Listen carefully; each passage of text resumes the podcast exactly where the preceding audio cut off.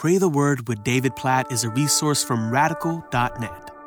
Genesis chapter 6, verse 8. But Noah found favor in the eyes of the Lord. What a simple but significant verse. But Noah found favor in the eyes of the Lord. In the middle of this chapter about increasing corruption on the earth, verse 5, just a couple of verses before this says, The Lord saw the wickedness of man was great in the earth, that every intention of the thoughts of his heart was only evil continually, in a way that leads to God's judgment and holy wrath being shown in the flood that follows. Yet, right here, sandwiched in between this picture of sin and judgment, we find a picture of mercy, of grace. But Noah found favor in the eyes of the Lord. As I was reading that, I just thought, that's my only hope. That's your only hope.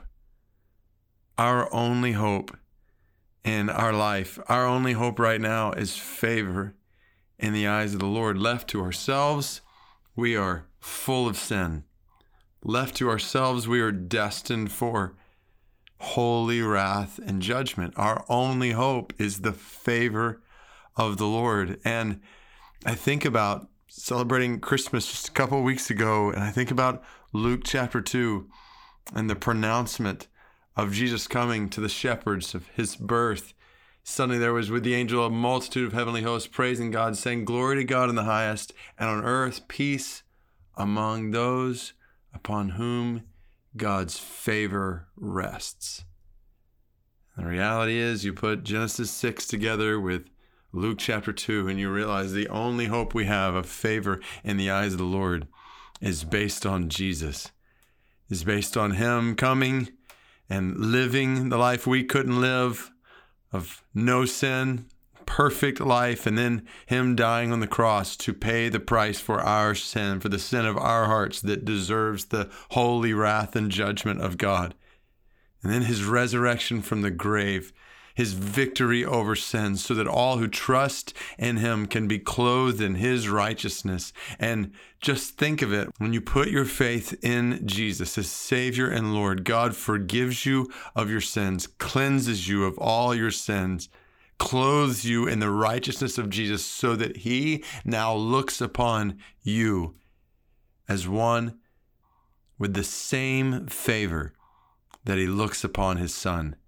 I think about reading Matthew chapter 3 just the other day with the picture of Jesus being baptized and a voice from heaven booming, God the Father saying, This is my Son with whom I am well pleased. And I just want to encourage you today if you are in Jesus, if you've put your trust in Him as Savior and Lord of your life, then when God the Father looks at your life, instead of seeing all your sin, and evil, instead of seeing all your sin, instead of seeing your past filled with this or that sin, God the Father sees the righteousness of Jesus and his favor rests on you.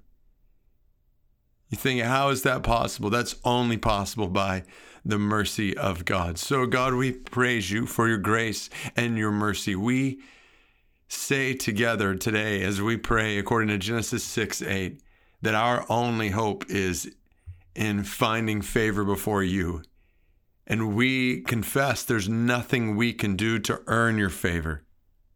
There's no amount of works we could do to overcome our sin and the evil that is in our hearts, the tendencies in our heart to turn from you. We praise you, O God, that you have shown favor to us, that you have sent your Son to die on the cross for our sins, that he's risen from the grave, that he's ascended on high, that through faith in him we are clothed in his righteousness and filled with his Spirit. And you look upon us as your sons and daughters with favor before you, our Father in heaven. This is an awesome thought, O God, and we praise you for it.